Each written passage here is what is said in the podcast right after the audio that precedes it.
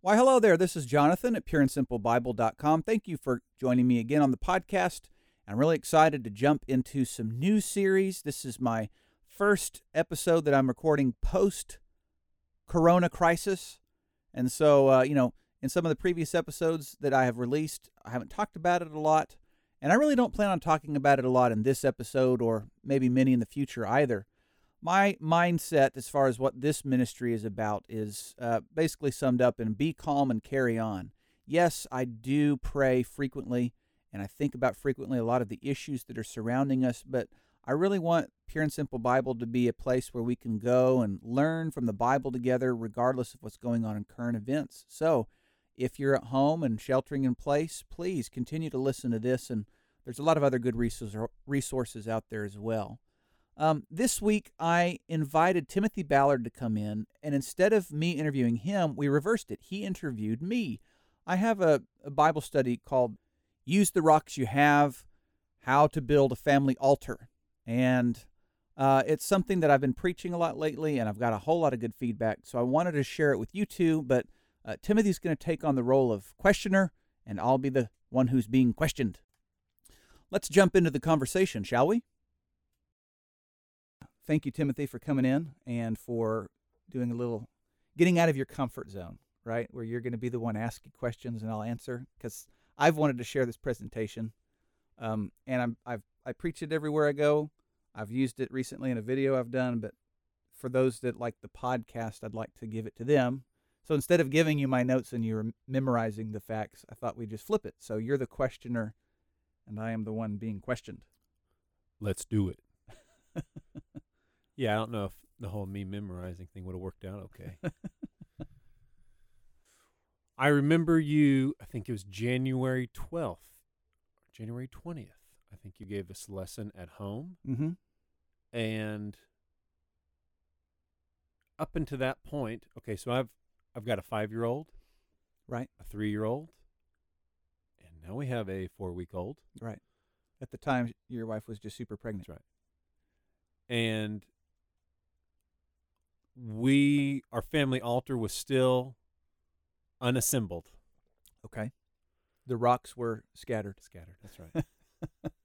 and um it has been uh something that I knew was healthy, but um obviously needed to build my own and we, we might talk about this a little bit more, but it seems like most families build it later than they there's always that uh, conviction of why did I wait? You're right. And the, I think you know if you go back and say, oh well, I had to wait till I had one kid at least before uh-huh. issues start getting built. Uh-huh.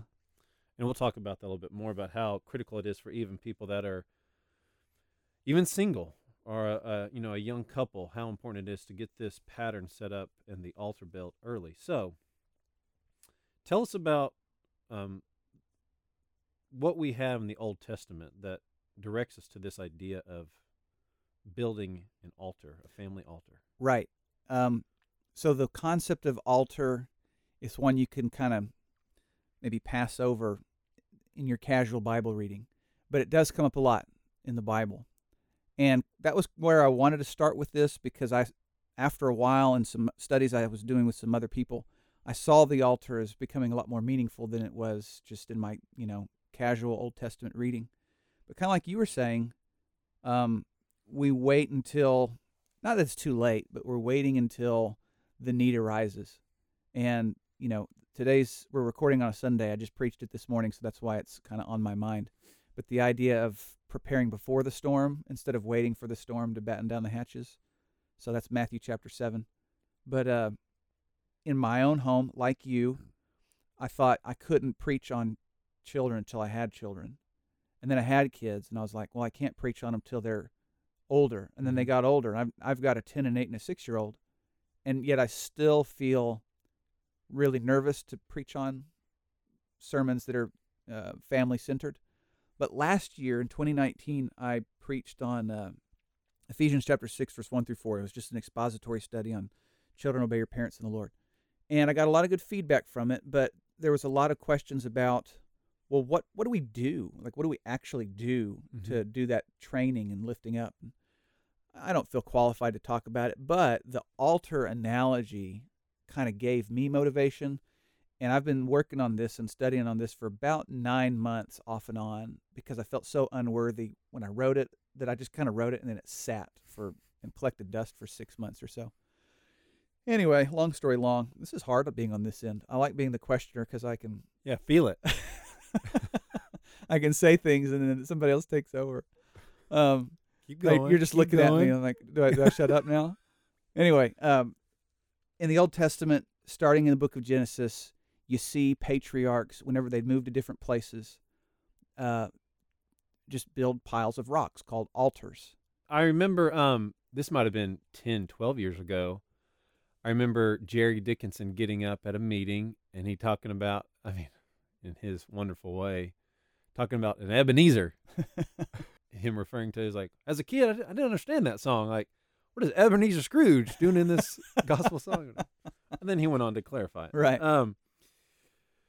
So, uh, tell us of some of the examples. You know, I I'm being reminded from your lesson. It's kind of coming to me now, of how you refer to it as just a pile of rocks, and they weren't adorned with any kind of Right. they weren't improved in any way. Right. And I sit here, and I'm kind of scratching my head and I'm thinking, well, wait, what about the tabernacle? What Uh-huh. about the temple? These guys were imbued with Right. incredible ability Uh huh. to, I don't know, carve into. I mean, so why why don't there? How come these things weren't embellished or given any more kind of finesse? Sure. Good question. Um, I'll answer what I can. In Genesis chapter 31, 52, what, it's a great example of how patriarchs were building them just wherever they camped.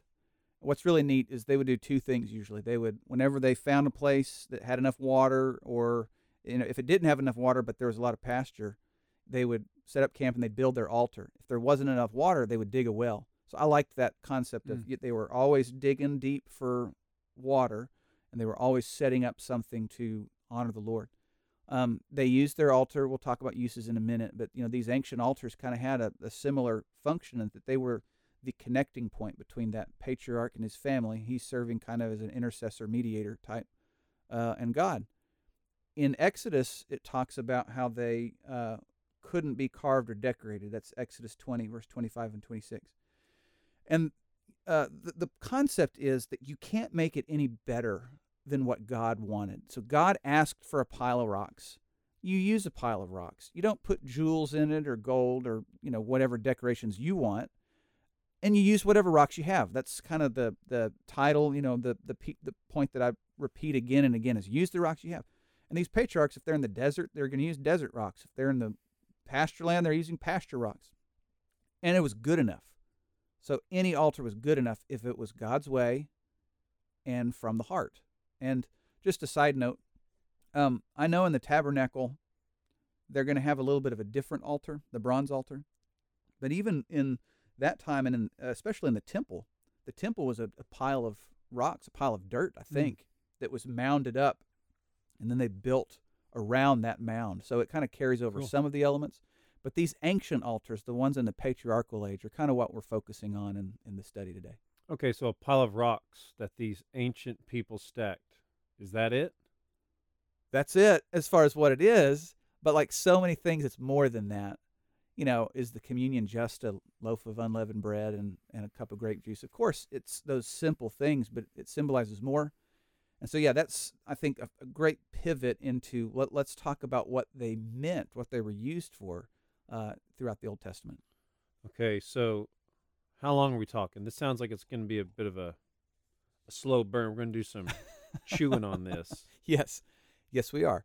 Um, th- you know, we, we we spoke about families in the introduction, and then here we are now talking about this pile of rocks. What's the connecting point? Well, like you've just suggested, we do need to kind of chew on it some in order to appreciate it fully. So, I have five different uses of these ancient altars. I feel like if we talked about them, it'll be helpful to when we transition over to family to see how those similar uses, uh, I guess, function in the family. Okay, so let's start with the first one. What's the first one that the Bible records for us. Okay, the, the the first recording of the altar is in Genesis eight verse twenty, and it's about Noah. He comes out of the ark, he builds an altar and offers burnt offerings on it to the Lord. So you have this, um, a mediator or a priest type person. You've got the altar, and then you've got a sacrifice. And so anytime that that happens, that that pattern repeats itself. There's the the person, the priest type, the sacrifice type, and the altar type, and they will find their fulfillment in the New Testament.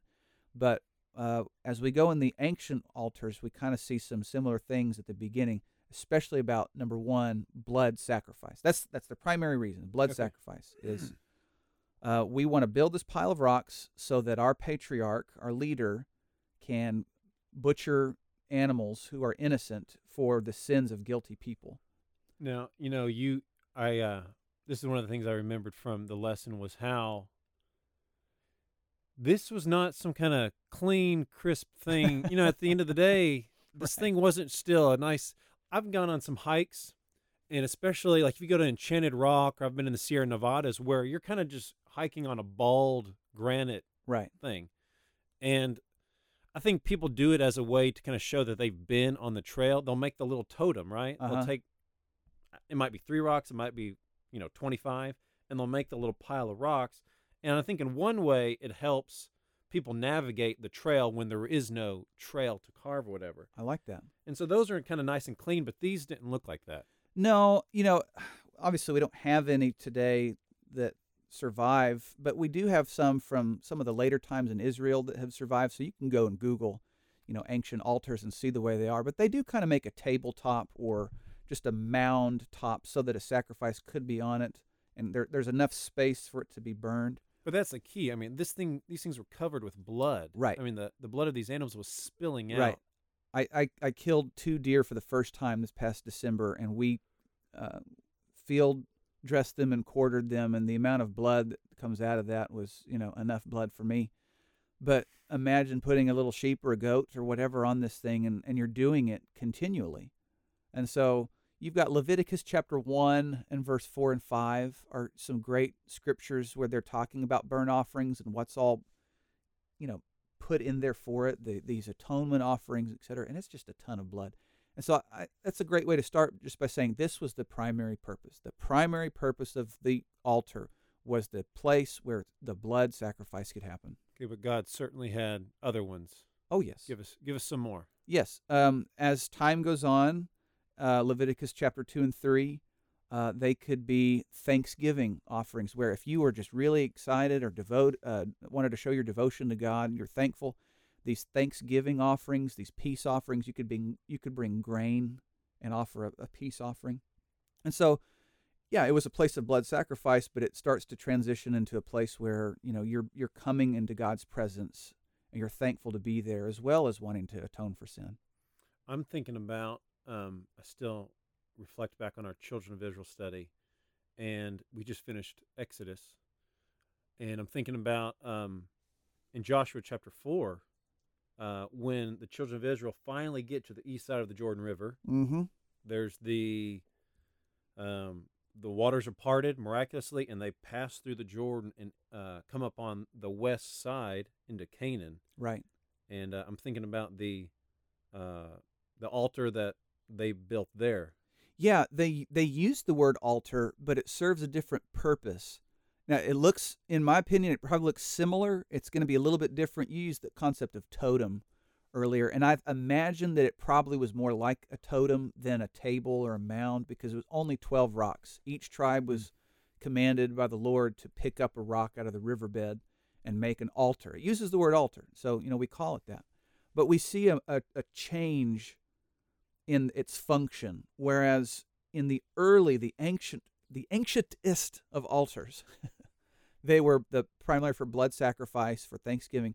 But you get into the Mosaic covenant where they do have the bronze altar and they have the place where people could come, and so these ancient altars, these rock piles, take on a new meaning, and it's more about reflecting. And so, example for this one, uh, this is a monument designed for inquiry, where future generations could come. They're going to see this massive totem of of 12 rocks. Maybe it's one pile, maybe it's two or three, and they're kind of stacked. Who knows? But the Bible records for us in Joshua 4 that when future generations come and they inquire, why is this here? You could say, ah, because the power of God. He he allowed us to miraculously cross the, the Jordan River. So, you know, it's an altar, but it served a different purpose. Super important. I'm thinking about our relatively young country, and we have these now that still stand centuries later. Right. Um, Washington D.C. was laid out by a French guy named L'Enfant, and who actually came and fought in the Revolutionary War. He stayed. Washington employed him to kind of plan out D.C. And D.C. is laid out as a garden city where it's Mm. avenues, and you know one of the most popular kind of terminations of one of those avenues, or it's kind of it's the monument in the middle is the Washington Monument Right. And in a very kind of uh, monumental way, to use that word to describe itself. I mean, the Washington Monument is just it's stone, Mm-hmm. you know, piled up together Yep. with a lot of precision. Right. But you know, we look at that and we think we think all the way back, you know, to the beginning of Uh-huh. whenever um, you know this country was founded and what was um done to make it happen. So yeah, we get the idea of memorials and Let me say this just on that notion. It's intriguing that every culture seems to pile rocks. From Mhm. the Egyptians, I mean, what are the pyramids? They're just a pile of rocks. Mhm. They've, I mean, obviously they've done it better than That's all it is. they've done it better than probably any other civilization. But in the Aztecs and their, you know, structures that they built, what are castles? Yeah. Every civilization up until modern ingenuity, when we could have different resources, the strongest thing, the the most powerful memorial is going to be, or, or defense is going to be rock. So this one, that one seems like a very healthy kind of purpose for that one. Mm-hmm. Um, but in the same book of Joshua, didn't there was another altar that was erected that it seemed like it might have been a bad idea at first, right? Yes, there is a great lesson. I say this every time I preach the sermon. I'm hoping somebody, you know, jots it down as a note. But I really think a great lesson on jumping to conclusions would, would be found in Joshua 22. Um, so Joshua 22 has kind of a, a dual purpose of what their altar was for. Uh, so after their the, the tribes conquered the promised land at the end of Joshua, the two and a half tribes who were living on the eastern side cross over. So they pass by the monument of inquiry, cross back to their people and their farmlands on the other side, and they build an altar on the other side. It uses the word altar. I imagine it's probably similar to the, what's on the western bank. So now they've got on the west and on the east. As soon as they're done, the, the Westerners, the majority of the folks, catch wind of it and they immediately blow the trumpets for battle and they're going to go wipe them out because they think they've built this pagan altar, right? Thankfully, they send some a delegation ahead, and the delegation is like, "What in the world are you doing?" To which the Easterners reply, "I'm going to read it for you in Joshua 22 verse 28. In the future, if it happens that your children say that we don't belong to Israel, then our children can say, Look, our fathers who lived before us made an altar. That altar is exactly like the Lord's altar at the holy tent. We don't use this altar for sacrifices. This altar is proof that we are part of Israel. And so this altar is an altar of uh, witness that they're Israelites. It's also an altar of unity. That's kind of the fifth purpose in my in my sermon. You know, you've got blood sacrifice, thanksgiving, inquiry, witness, and unity. This concept that we're all in it together, and when we look at that altar, we're reminded that we're all in it together. Verse 34 says, The children of Reuben and the children of Gad called the altar witness, for it was a witness between us and the Lord. So, I mean, are they just a pile of rocks? Obviously not, because when they built them, they were meant to communicate uh, these national and family uh, bonds that they could have just by looking at a pile of rocks. Side note: I will never cease to be amazed by the ebb and flow of their vigilance and Yes. how I mean, man, they really come with a lot of muster. right. And then, who knows, a book later, a chapter later, we see a, a different kind of sentiment. Okay, so that's a lot of great examples from the Old Testament.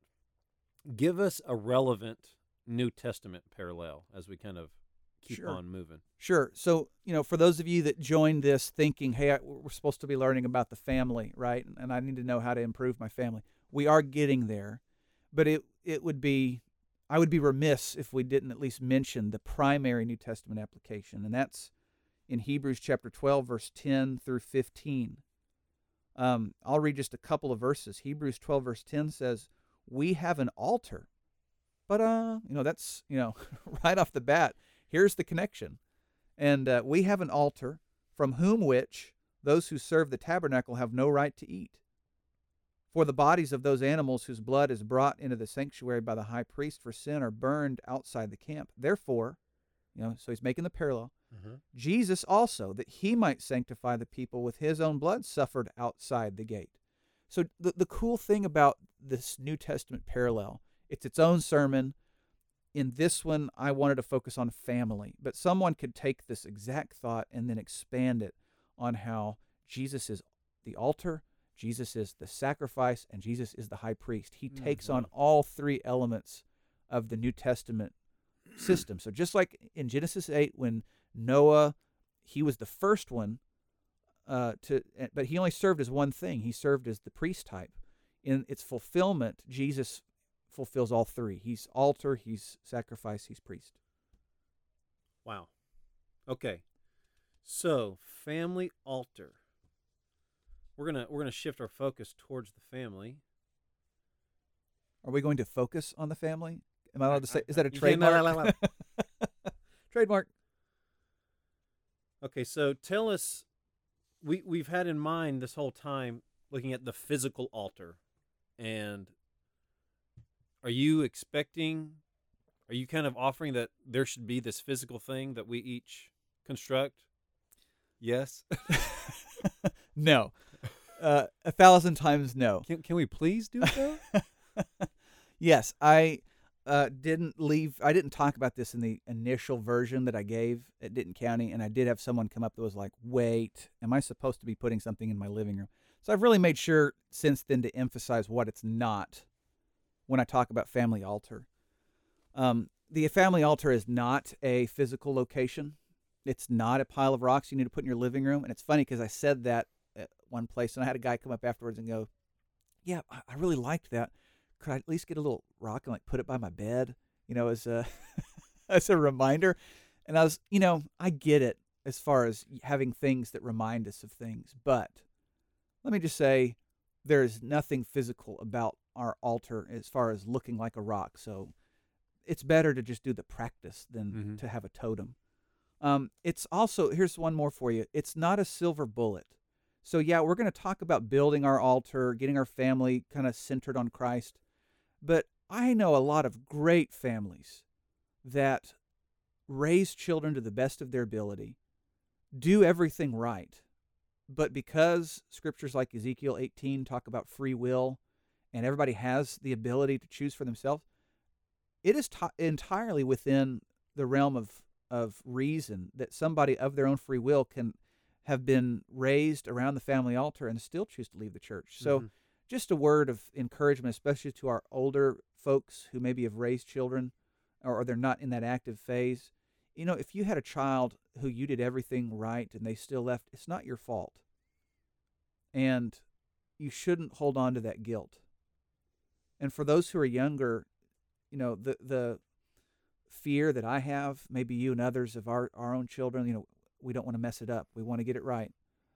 The the the comfort should be in the free will of it. That I'm going to build this experience for my family. I'm going to do my best and then they're going to stand before God based on what they do. We have to be consistent that way. Mm-hmm. And if we're not, you know, then we're not true to the gospel.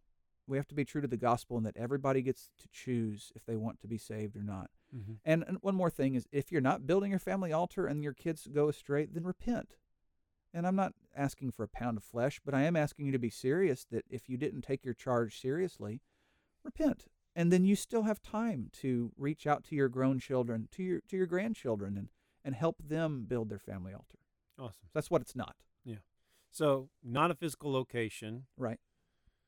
it's a mindset. Mm-hmm. Plus practice.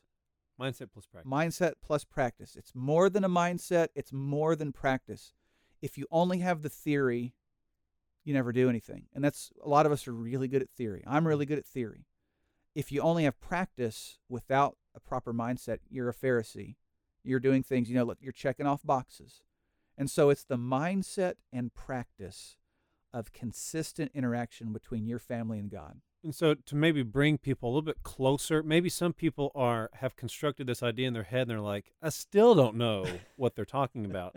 You could also call this Bible time, Yes. family devotional, Yes. family worship. Right. And you can choose to call it Yes. and, and we'll talk about this more. It's going to look different for every family. Uh huh. and you're not gonna you know especially you know i remember you saying when you gave it at denton county there might be you know the six month old 12 month old that's crawling around you can't expect that little baby to have the same Uh huh. you know uh, focus and devotion as your 12 year old Right.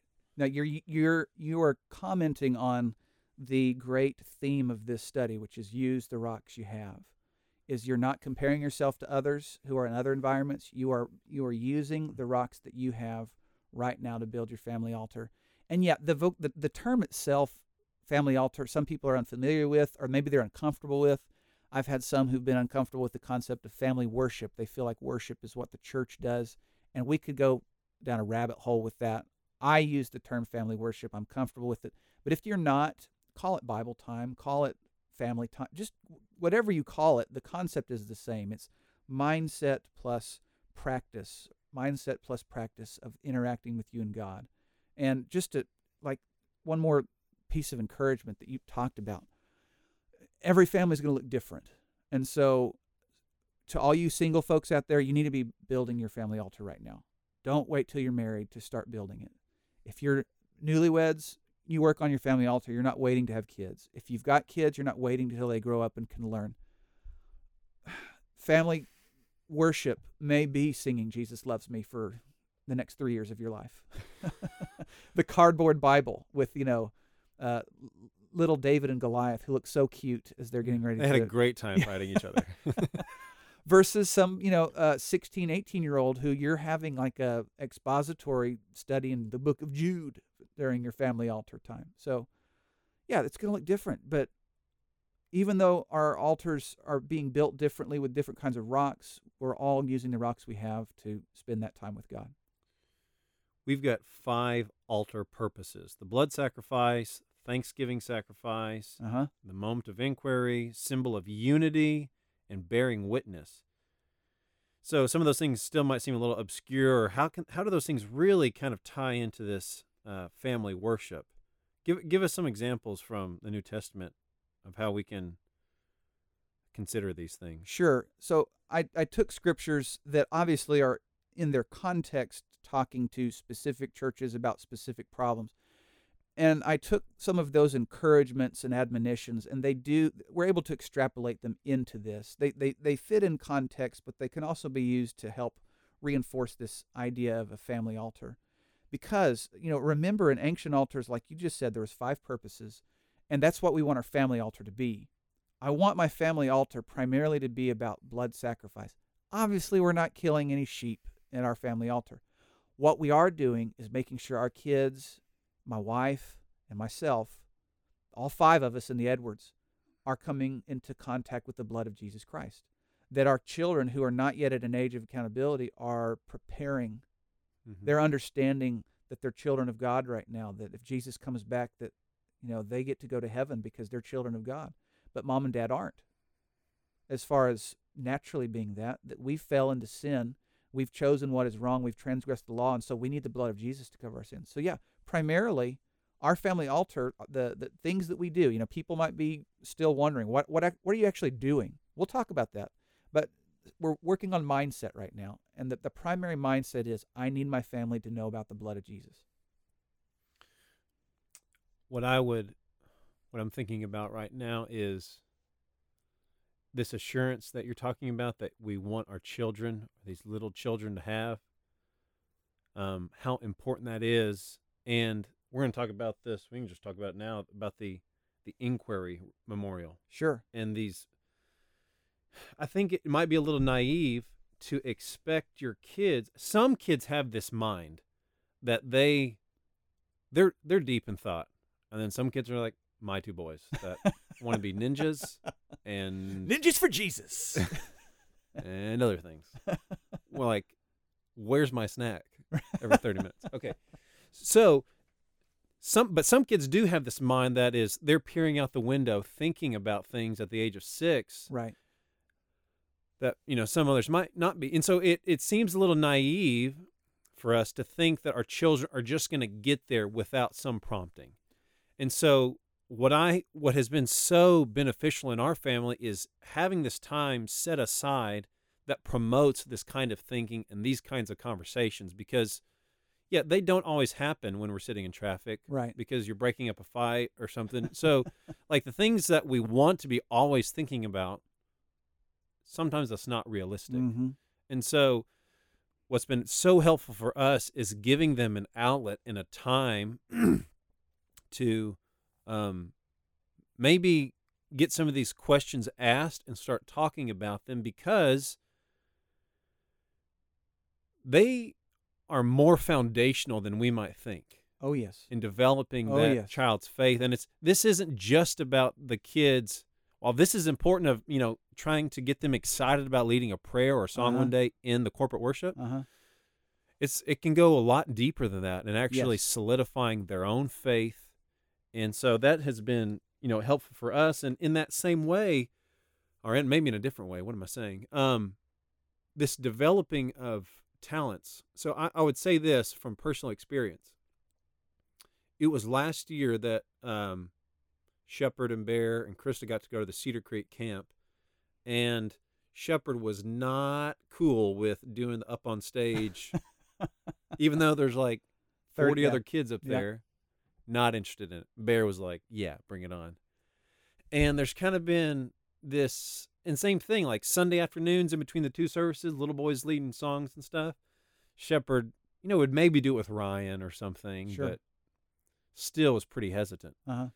But now, I mean, like fingers crossed, right? Um, it seems like there's this uh, much more kind of there's much more interest, and there's this eager participation Yeah. in getting to have their song Uh-huh. picked out, like by dinner time, Right. and then have it ready for after. And Yeah. Um, full disclosure, we the Ballard family altar is Monday nights.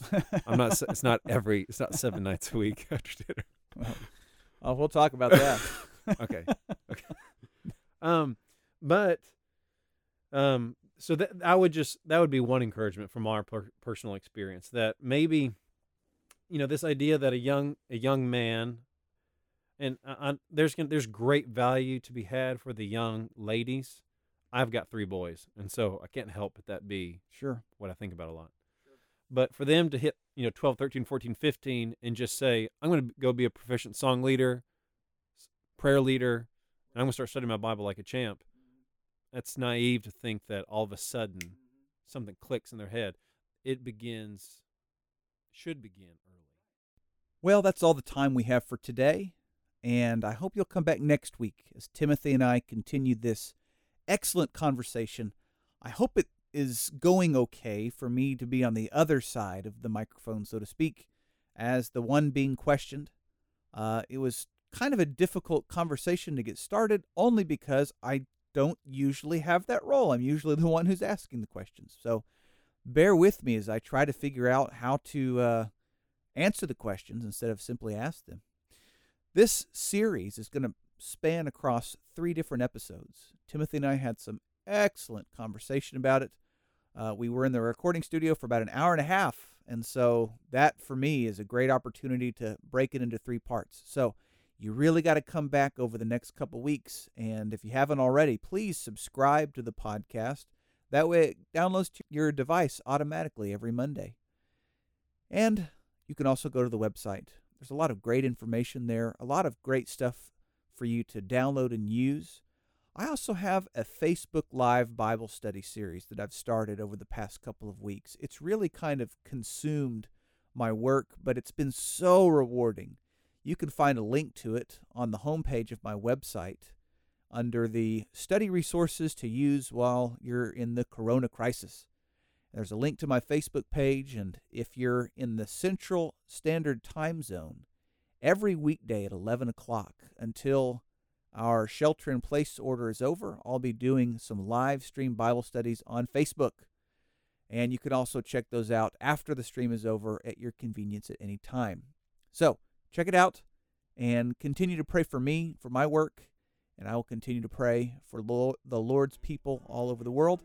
Until next week, this is Jonathan Edwards. Always remember, God loves you very much, and I do too. Lord willing, see you soon.